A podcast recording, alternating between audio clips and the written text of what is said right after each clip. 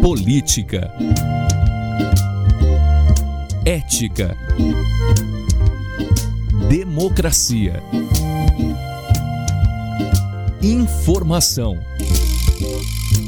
Opinião. Pode falar. Apresentação Cileide Alves e Rubens Salomão.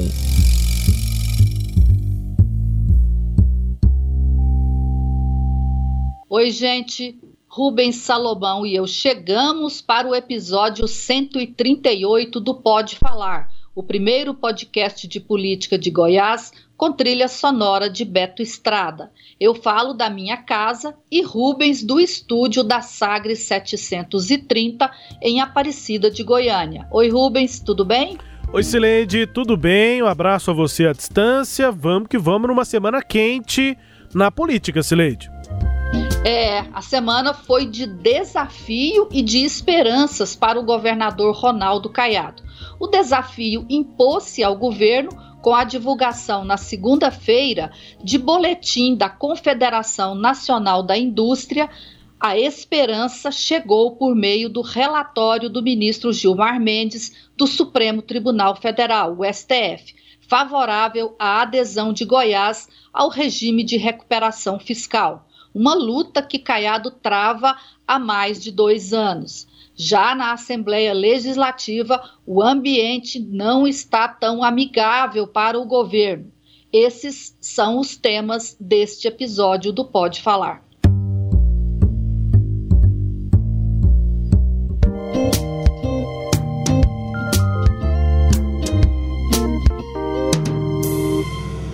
Uma luta de dois anos e quatro meses, desde que eu entrei no governo, desde a minha vitória no primeiro turno, que possamos ter aquilo que é fundamental não para o governo, mas que é fundamental para a população do estado de Goiás, tá? com o apoio que foi de todos os nossos poderes constituídos, Assembleia Legislativa, Tribunal de Justiça, Ministério Público, Defensoria Pública, Tribunal de Contas do Estado, os municípios, enfim, foram todos nós, certo? Isso não é apenas uma reivindicação do Executivo.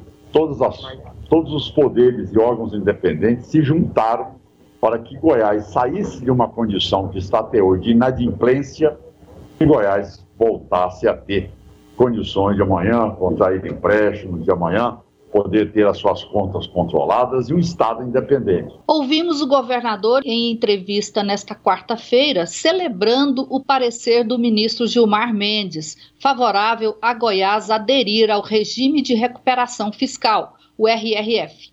O voto do ministro foi divulgado na segunda-feira, 17, e deu esperanças ao governo. Afinal, Caiado espera essa decisão há mais de dois anos. E uma espera marcada por muitos sentimentos, né, Sileide? A esperança chegou em alguns momentos, né? No final de 2020, inclusive, o sentimento era esse, de esperança, com a liminar do, do ministro Gilmar Mendes, com prazo até junho e já com a perspectiva da aprovação da Lei 178 no ano passado, que ela seria sancionada, regulamentada e que logo Goiás conseguiria, negociando com, com a Secretaria do Tesouro Nacional e o Ministério da Economia, a adesão ao regime de recuperação fiscal. O caminho não foi exatamente esse, né, Cileide? A esperança teve de voltar agora com a iminência, com a expectativa, em meio à expectativa é, da decisão do Supremo Tribunal Federal, Sileide. É, Rubens, é, nesse caso específico aí do, da renegociação e de adesão de Goiás a esse RRF, o governo de Ronaldo Caiado não teve uma única ajuda do ministro Paulo Guedes, da equipe dele ou do presidente da República. Isso é bom a gente dizer. É, Caiado pediu essa adesão lá no começo de 2019, ela foi negada, é, eu não me lembro exatamente a data, mas por volta de fevereiro ou março, depois que os técnicos vieram a Goiânia, e, e negaram porque eles entenderam que o, o Estado não cumpria pelo menos três itens da Lei é, 159, da Lei Complementar 159 de 2017. O primeiro era que a receita corrente líquida de 2019 não era inferior ao endividamento, à dívida consolidada de 2018, era o que dizia a 159. Segundo, é, a soma dos gastos com pessoal juros e amortizações não representava 70% da receita corrente líquida, outra exigência. E, por fim, a lei 159 exigia que o, o, Estado vendesse as estatais de energia e saneamento. E Goiás decidiu, tinha aprovado uma lei que só venderia 51%. Então o governo federal falou não, né, naquele momento. Foi então que Caiado, é, em junho, é, foi ao, ao STF. E foi ao STF, ele apresentou quatro ações, chamadas de ações é, civis originárias na primeira, ele apresentou pedido para suspender o pagamento dos serviços da dívida de seis contratos. A partir daquele momento, Goiás fica livre de pagar 240 milhões e 470 mil reais por mês. Esse foi o pedido. Bom, aí iniciou-se uma longa né, discussão, Rubens, é, sobre as teses de se Goiás cumpria, como Goiás não cumpria a Lei 159, e aí você vai me ajudar, é, o governo decidiu transferir a luta, perdeu lá no, no governo federal, foi para o STF, mas tinha já o embargo em relação ao fato de Goiás não cumprir a 159. Então ele foi para o tribunal, mas abriu uma frente de luta lá no Congresso Nacional para aprovar o PF, né? Agora você me ajuda a relembrar es, esses episódios. É, aí o PF era uma. É, tinha uma demora muito grande para que saísse um relatório e para que houvesse também a concordância do Ministério da Economia, né, Celede? Para criar um programa mais brando, digamos assim, mais flexível em relação às regras que eram previstas lá na 159 de 17, no RRF. É, houve aquela relatoria de um deputado federal do Rio de Janeiro não estou me lembrando do nome dele, mas... O, João Paulo. João Paulo, exatamente, era, era do DEM, inclusive, o, o deputado. É. E a secretária Cristiane Schmidt buscava contato com ele, a coordenadora da bancada aqui de Goiás, a Flávia Moraes, também buscava esse contato para que o relatório incluísse ali emendas, né, sugestões aqui do Estado de Goiás, que favorecessem o Estado para que Goiás conseguisse, fazendo essas mudanças na legislação, aderir ao regime de recuperação fiscal desde que houvesse a criação desse novo programa, o PF, Plano de Equilíbrio eh, Financeiro. O que acabou não acontecendo, Plano de Equilíbrio Fiscal, o que acabou não acontecendo, desembocando mais para o final do ano, no segundo semestre, para uma nova proposta é, que acabou criando também um PF, mas ao mesmo tempo mudando o regime de recuperação fiscal. A Lei 178, 178 do ano passado, que tanto mudava a 159 de 2017, o RF, quanto, RRF, quanto também criava um programa mais brando, Sileide, que foi depois sancionado e regulamentado pelo presidente. É, o, a 178, só, só uma observação, já é de 2021. O que é de 2020 é, é, o projeto, é era, me parece que o PLP 110. Isso, isso, a tramitação depois, que eu estou me referindo. É, é, e depois de sancionado, ele virou a 178 de 2021. Então, a lei é deste ano. A 178, né, que nós estamos falando, segundo uma expressão que eu gostei da secretária Cristiane Schmidt, ela é uma espécie, uma espécie de pupurri de leis. Por quê? Porque ela altera a lei complementar 159, né, da, do, do regime de recuperação fiscal, torna alguns itens mais brandos, ela altera a lei complementar 156 de 2017, que quando os estados fizeram uma renegociação da dívida e vários estados tinham que cumprir o teto de gastos que foram votados nos seus estados. Goiás tem um teto de gastos. Só que em 2018, Goiás, por exemplo, não cumpriu esse teto de gastos e foi multado em um bilhão de reais. E aí, todos os estados multados pressionaram o Congresso e eles alteraram é, a Lei 156 estabelecendo novas condições para o cumprimento desse teto e eliminando a multa por enquanto. E mudou também, é, e ela própria, 178, trouxe artigos novos que não estavam contemplados em nenhuma outra lei, artigos também que estão sendo usados agora é, para essas renegociações da dívida. Então, ela mexeu em muita coisa. Né? Daí, ah, e, e também incluiu um artigo que é parte nova, o artigo 23, que permite, os, que dá condições muito facilitadas para os estados renegociarem as dívidas atrasadas. É aí essas dívidas que, que vão ser refinanciadas agora, porque não foram pagas, esses 4 bilhões. É aí que entra aquele PLP 10, que a Cristiane Schmidt comemorou muito, que em um contrato que o Estado tem com o Banco do Brasil, ele vai poder alterar o indexador da dívida. Ele vai deixar de ser o IGPM, que é muito alto, que hoje está acima de dois dígitos, para ser corrigido pelo IPCA, que é a inflação de 5 e pouco mais 4%.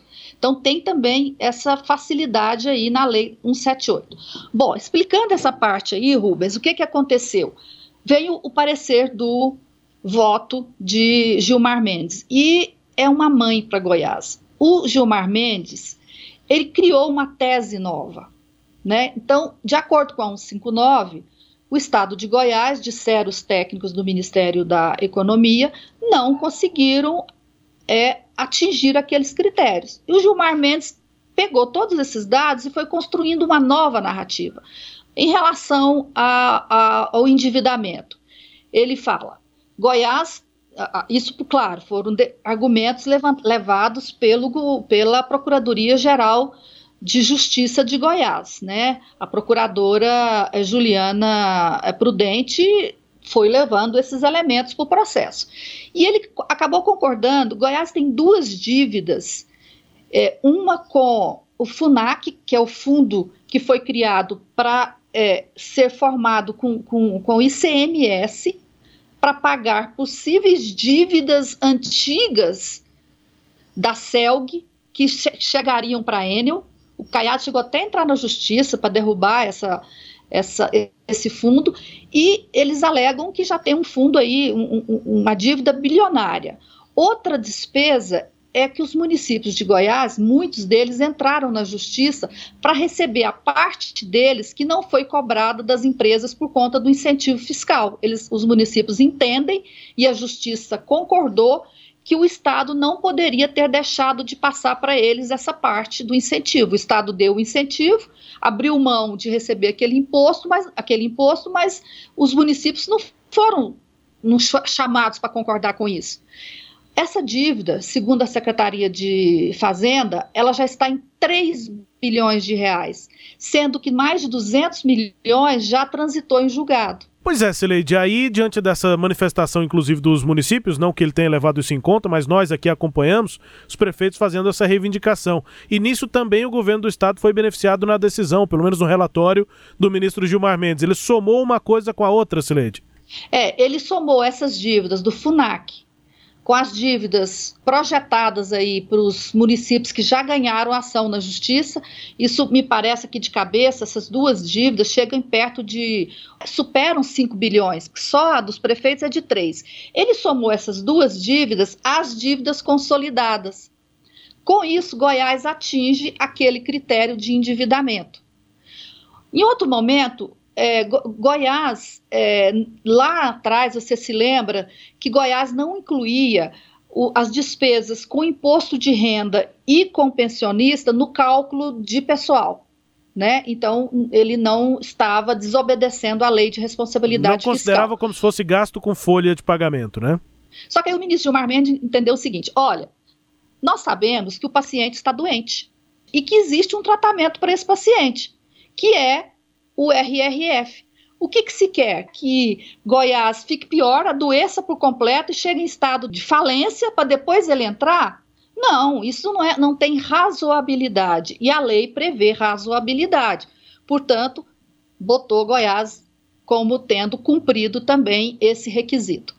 Por fim, a Saniago não era vendida, só 41%. O ministro faz toda uma conta lá, com dados apresentados pela Procuradoria, para dizer que ah, o objetivo da lei que exige a venda das, das estatais é para que esse recurso seja ajudado na solução do ajuste fiscal.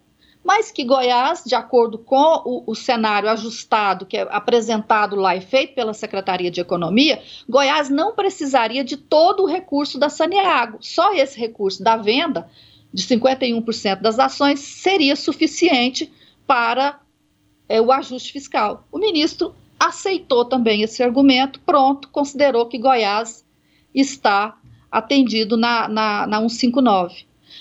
Mas continua a votação e aí ele começa depois a dar para o Estado de Goiás vantagens da que estava na Lei 9, na, na, 178, como o direito de Goiás ter as dívidas suspensas, porque mesmo que ele entrasse na, na 159, ele não teria as condições para ter a dívida suspensa. E aí o ministro vai na 178 e fala: olha, mas a 178 prevê dívida suspensa. Então, Goiás tem direito à suspensão da dívida e, e manteve suspenso mais um ano a partir da data de assinatura do plano de recuperação fiscal.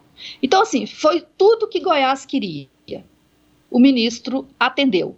E agora, Rubens, a grande questão é como vai se desenvolver né, esse processo, porque a finalização dele é com o presidente da República assinando o plano. Pois é, e aí agora, quem está nos acompanhando no podcast, Leite, consegue entender perfeitamente por que, que o governador disse, nessa declaração que a gente ouviu aqui, que o estado de Goiás tinha que estar tá comemorando, soltando fogos, é uma expressão minha, mas a, o tom do governador é como se fosse assim um gol é, marcado numa final de campeonato para o estado de Goiás, por conta de tudo isso que está no relatório do ministro Gilmar Mendes. Eu fico também querendo é, acompanhar na próxima semana como vai ser a reação do Ministério da Economia, da Secretaria do Tesouro Nacional, mas também essa reação é, da parte técnica lá do ministro Paulo Guedes, que, como você disse no começo aqui da, da apresentação, não deu um passo para favorecer ou para atender as, os pedidos de Goiás. Agora, os pedidos vão chegar via decisão do Supremo Tribunal Federal. Alguma reação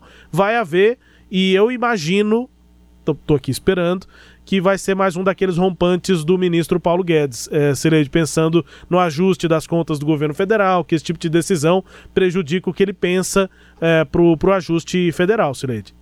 É, mas agora, se é, aprovando tudo, o ministro não vai ter o que fazer. Ele vai ter que fazer. Inclusive, a decisão do Gilmar estabelece prazos. Cumpra-se, né? né? E a, a, grande questão que fica agora também é o seguinte, Rubens: tudo isso que eu estou contando aqui, que a gente já sabe, é a posição do governo de Goiás. O governo de Goiás acha que essa é a saída porque considera que o maior problema que o Estado tem hoje é no fluxo de caixa. Como o Goiás gasta muito com, com folha, gasta muito com dívida, a soma dessas duas despesas consome 90 e tantos por cento da receita e sobra pouco, pouco dinheiro. Então, o que, que o Estado está fazendo? Diminuindo a parte de, de dívidas para ter um fluxo de caixa maior. Mas compensa, né? O, o acordo compensa? A gente, que jornalista que está do lado de cá, não tem condições de avaliar isso. Eu acho que isso vai é, tem que ser feito depois por economistas independentes, é, pela oposição. Acho que a oposição é fraca. A oposição tinha que ter bons economistas para sentar em cima desses desses contratos e avaliar. Né? É bom ou é ruim? É bom essa, essa, essa obsessão da Xande Schmidt, do governador, de reduzir o tamanho da dívida paga por mês e assumir outros compromissos em troca disso, compromissos duros, como não vai poder contratar pessoal, não ser em caso de vacância, não vai poder dar aumento para salários do servidor, a não ser aquele aquela, o reajuste da inflação, é uma série de proibições que a gente não conhece ao todo. Então, é a saída? Eu acho que isso ainda vai ficar para a gente conversar em outros programas, é, a, Rubens. A oposição tratava essas críticas, continua tratando essas críticas de forma muito superficial, né, Cileide, a oposição. E quem fazia divergência estava dentro da base. Os deputados da base, no começo do mandato do governo, diziam que questionavam essa possibilidade de adesão ao regime de recuperação fiscal. E quem liderava era o presidente da Assembleia, Lissau Vieira. Hoje parece que ele já foi convencido, né? Parece que ele já está muito próximo já. do governador, inclusive com um discurso já. diferente. Mas os questionamentos um pouco mais detalhados, não tão rasos quanto a oposição mesmo faz, vinham da base. E não vem mais, Sileide. Pois é, não vem. Então, assim, é, a oposição tinha que ter economistas e eles próprios, os deputados, tinham que fazer o que eu fiz, o que você faz como jornalista, que é pegar esses, esses é, autos desses processos e ler inteiro. Uhum. Para entender os detalhes. E ouvir quem está envolvido. É, é, trabalhoso, é ah. trabalhoso. Eu gastei um dia de trabalho para ler e entender uh, os dois, o relatório e o voto do ministro, que tem mais de 100 páginas. Para depois bater o fio para quem entende, né, Silete? Você bateu o fio para quem entende. Para depois ligar para todo mundo, né, esclarecer detalhes. É, e, eu, e, ainda assim eu não, não me considero preparada para debater, dizer que esse é o melhor, a melhor saída. É a melhor saída que o governo enxerga, mas há outras saídas? Não sei. Mas a segunda-feira também foi de preocupação. O relatório da CNI sobre a situação da indústria nos 26 estados brasileiros e no Distrito Federal mostrou estagnação do setor em Goiás no período analisado entre 2008 e 2018. É importante chamar a atenção que, se Goiás quer manter essa preponderância no Centro-Oeste, na verdade, eu acho que a ambição é mais do que isso, né? Quer ser um dos estados mais industrializados do país, é preciso é, ter esse investimento que vai atrair essas indústrias. O que, que é? Você tem que ter uma boa infraestrutura de logística, né? Nós estamos no centro do país. Nós precisamos chegar que nossos produtos é, cheguem a, aos estados lá no litoral. Porque parece que Goiás ficou muito preso na questão do incentivo fiscal durante um período. Isso hoje é insuficiente. Né? Isso é insuficiente e isso acaba prejudicando o Estado, porque dificulta ele prover, ele prover esses serviços que são mais importantes. Nós tivemos a fase dos incentivos, e aí virava aquela guerra, olha, quem dá mais é, é, vai atrair essa empresa. E, e claro, para as empresas também é, foram interessantes. Espera aí, você está tendo uma guerra onde é, virou é, leilão. Então, onde for melhor, eu estou indo. Mas não foi pensado lá na frente. Então, com a convalidação dos incentivos fiscais, agora o jogo zerou para todo mundo. Ou seja, é, peraí, como é que eu vou fazer? Então aí é o momento de cada estado olhar para suas potencialidades e justamente fazer é, é, o que o Mato Grosso do Sul está fazendo. Você citou a questão da, da celulose, mas nós temos aqui em Goiás também é, diversas potencialidades, inclusive é, é, numa condição até melhor do que o próprio Mato Grosso do Sul, Ouvimos aí, em conversas aqui com a Sagres, o economista-chefe da Confederação Nacional da Indústria, CNI, o Renato Fonseca, e também o secretário de Indústria e Comércio aqui do estado de Goiás, José Vitti, apontando um novo momento é, para a industrialização de Goiás, para o desenvolvimento industrial aqui do estado, é, e com possíveis saídas é, para um problema, que sem dúvida é um problema que bate à porta do governador Ronaldo Caiado, Sileide. É, porque os outros estados estão crescendo também, né? Então, o Goiás é o nono na economia brasileira, mas como os outros estados começaram a crescer, Mato Grosso do Sul, por exemplo, cresceu mais que Goiás, Pernambuco cresceu muito, Bahia cresceu muito, Pará cresceu muito. É claro que o Pará, por exemplo, tinha quase nada, quando você cresce um pouquinho, dobra, né? Mas, assim, o que eu quero dizer é que os estados não estão parados e todos têm política de incentivo fiscal. Goiás agora vai ter que achar um novo veio para aumentar essa produção, e esse é o desafio do governador Ronaldo Caiado. Não dá mais só para ficar falando que é coisa do passado, falar que Marconi errou. Não, não, agora é daqui para frente, né? A realidade é essa, daqui para frente, o que que Caiado fará para manter o, de, o crescimento da, da indústria no estado. E assim terminamos o primeiro bloco.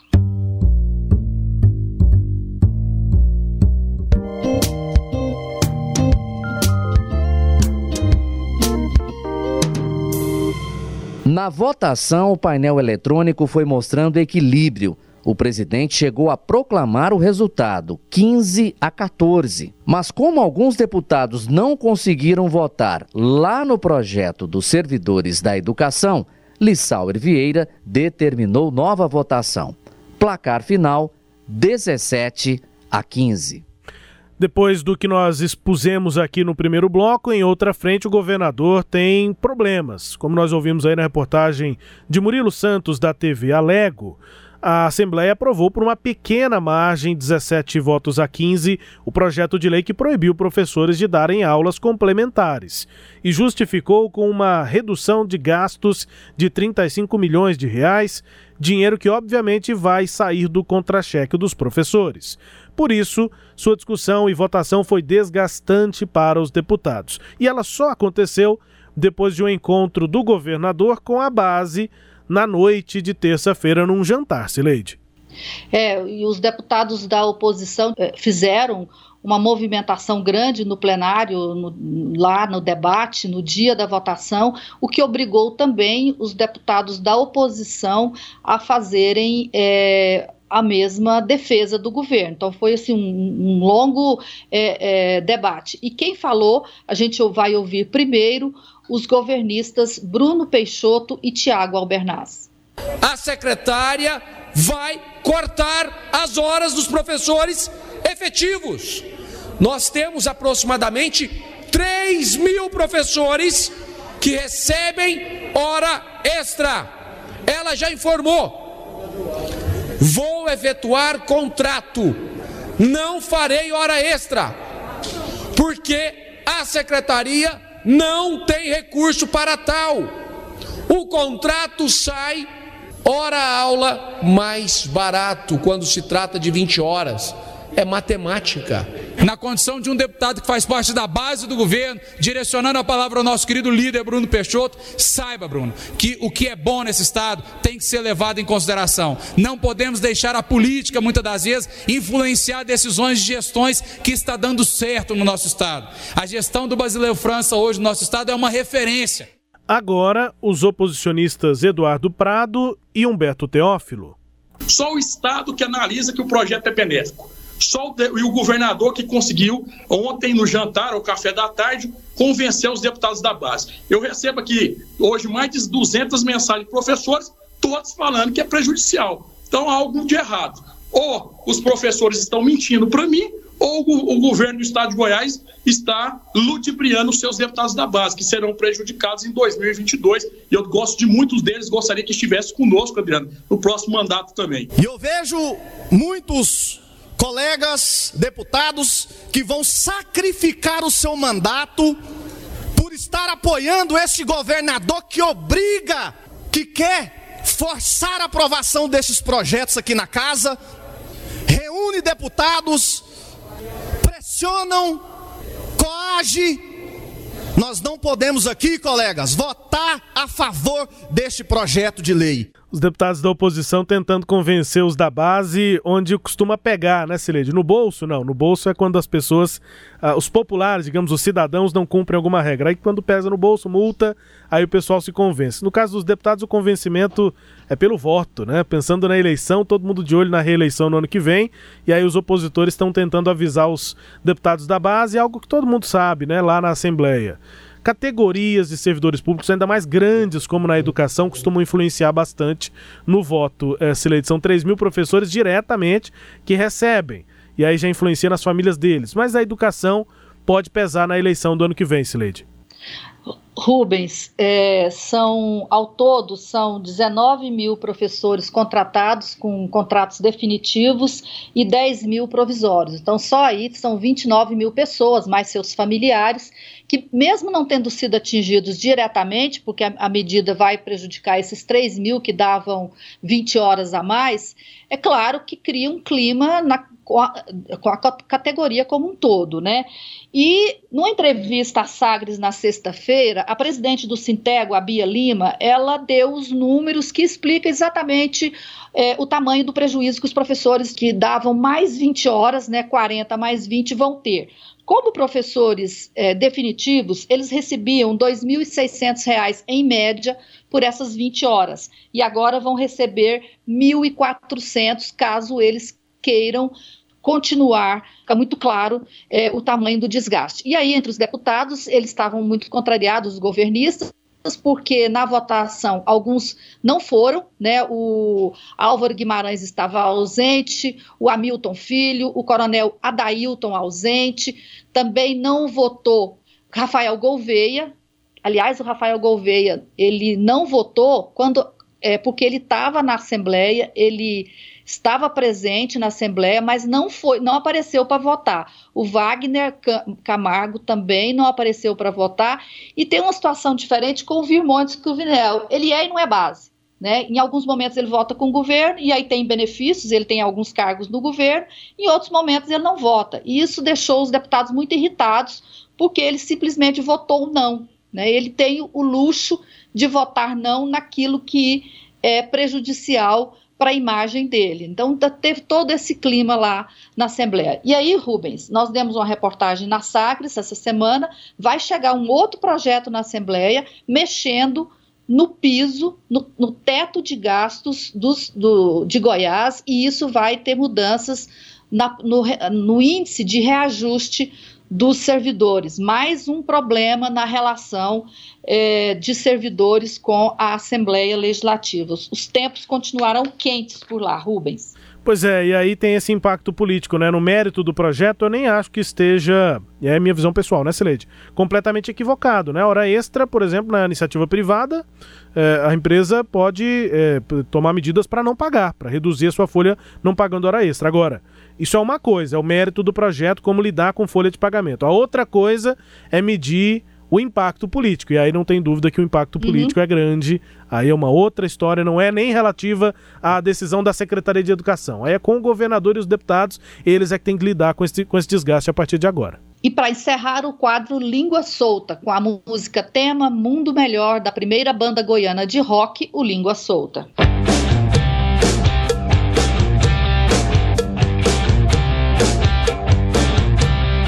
Quero aqui reconhecer e agradecer a Vossa Excelência, ministro Pazuello, pelo que o senhor fez por este país. Em especial, senhor ministro, ao meu estado de Goiás, durante a pandemia do coronavírus. E olha, não foi pouca coisa, não. Eu quero mencionar aqui alguns. Quase 18 mil respiradores Quase 18 mil, quero repetir aqui, senador Exalci. Quase 18 mil respiradores foram entregues no Brasil pelo Ministério de Saúde. Quase mil só para Goiás, o meu estado. Língua solta aí para defender o presidente Bolsonaro. Parece até um senador da linha de frente, assim, da base do presidente Bolsonaro. Aqui por Goiás, do PSD, Vanderlan Cardoso. Não é que parece é que ele assumiu essa posição que ele não tinha assumido antes, Sileide. Na linha de frente de defesa do presidente Jair Bolsonaro, usou o espaço ali para fazer uma pergunta na CPI da pandemia no Senado. O Vanderlan Cardoso, na verdade, só para elogiar o ex-ministro Pazuello na CPI, Sileide. Pois é, Rubens, e fez isso num dia ruim, né? Num dia que um deputado do Sergipe, Alessandro Vieira, questionou o ministro porque o Ministério da Saúde fechou o hospital de campanha lá de Águas Lindas em outubro. O governo de Goiás tinha pedido para não fechar, alegou que iam faltar vagas na, na, numa possível segunda onda. A segunda onda chegou e faltou, faltaram vagas. E o Pazuello chegou a falar que era o Goiás que tinha pedido para para não para fechar, não é verdade. Goiás pediu para não fechar, tem ofício público disso. E aí o, o, depois dessa fala, eu acho que faltou sensibilidade política para o senador goiano. Ainda assim, ele foi lá para falar que o Pazuello foi, fez tudo de bom para Goiás. Quer dizer, o, o, discurso dele já estava vencido. E o senador é, Vanderlan Cardoso, a gente sabe que ele teve problema, ele tem problema com falas, né? Ele sempre se prejudica com a própria boca. E aí isso me faz lembrar uma outra, um outro artista, né? Nós estamos falando, é o nosso quadro de música. Isso faz, me faz lembrar o Pepeu Gomes é, numa música que ele fala que é, o mal nunca entrou pela boca do homem, porque o mal é o que sai da boca do homem. Porque o mal nunca entra pela boca, porque o mal nunca entra pela boca, porque o mal nunca entra pela boca do homem, porque o mal é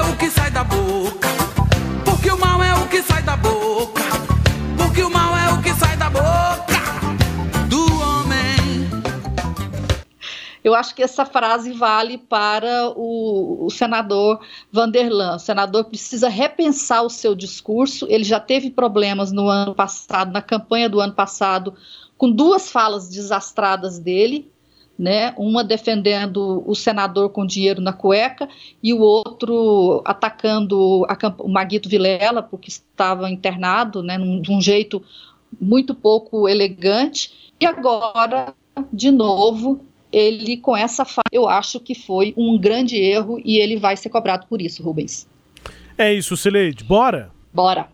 Este episódio teve áudios da Sagres 730, da TV Assembleia Legislativa e da TV Senado. Confira o Pode Falar todo sábado às nove e meia da manhã na Rádio Sagres 730, no Sagres Online, no aplicativo da Sagres, no SoundCloud, no Spotify, no Google App, no Deezer e no Castbox.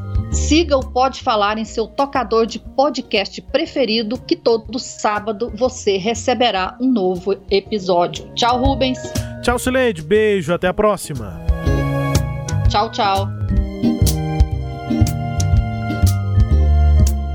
Apresentamos Pode Falar com jornalistas Cileide Alves e Rubens Salomão.